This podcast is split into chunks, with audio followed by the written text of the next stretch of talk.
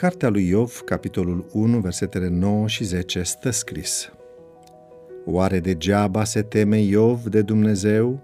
Nu l-ai ocrotit tu pe el, casa lui și tot ce este al lui?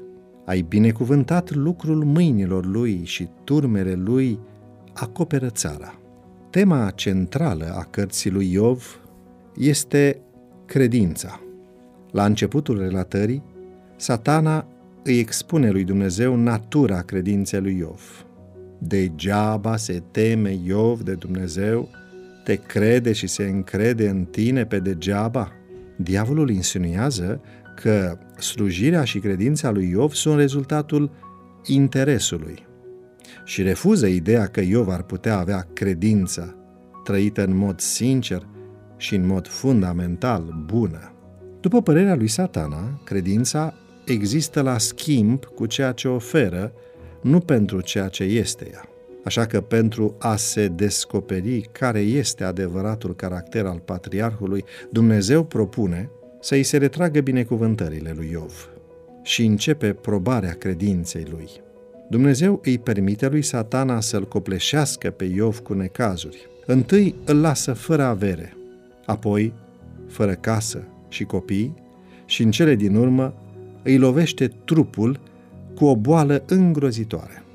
Dar textul biblic spune: în toate acestea Iov n-a păcătuit deloc și n-a vorbit nimic necuvincios împotriva lui Dumnezeu. Iov, capitolul unu, versetul douăzeci și doi. Relatarea suferințelor lui Iov se încheie cu intrarea în scenă a soției patriarhului, personaj care ilustrează credința interesată și egoistă, adusă în atenție de acuzația diabolică.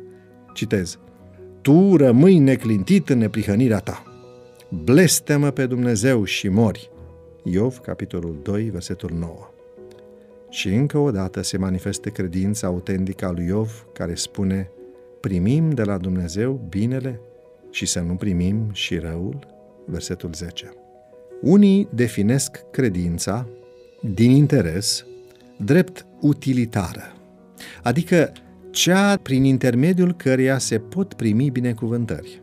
Pentru ei, înaintea oricărei alte trăsături a credinței, stă utilitatea ei. E subtilă credința utilitară, dar îl confundă pe Dumnezeu cu binecuvântările sale. Dacă primim ocrotire, atenție, prosperitate, înseamnă că Dumnezeu există.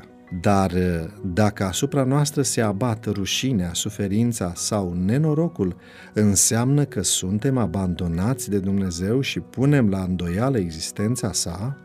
În galeria de eroi ai credinței se spune despre Moise că a rămas neclintit ca și cum ar fi văzut pe cel ce este nevăzut. Evrei, capitolul unsprezece, versetul douăzeci și șapte. În experiența exemplară a lui Iov, odată cu sfârșitul ei, patriarhul încheie prin a recunoaște. Citez: urechea mea auzise vorbindu-se de tine, dar acum ochiul meu te-a văzut. Iov patruzeci și doi, cu versetul cinci. Să-i cerem astăzi lui Dumnezeu să ne ajute să urmăm exemplul lui Iov, așa încât credința noastră să fie autentică și noi să avem convingerea fermă că există în ceruri un Dumnezeu. Urmărește-ne și pe Facebook la facebook punct com slash devoționale punct ro. Devoționalul audio de astăzi ți-a fost oferit de site-ul devoționale punct ro în lectura pastorului Nicu Ionescu. Îți mulțumim că ne urmărești!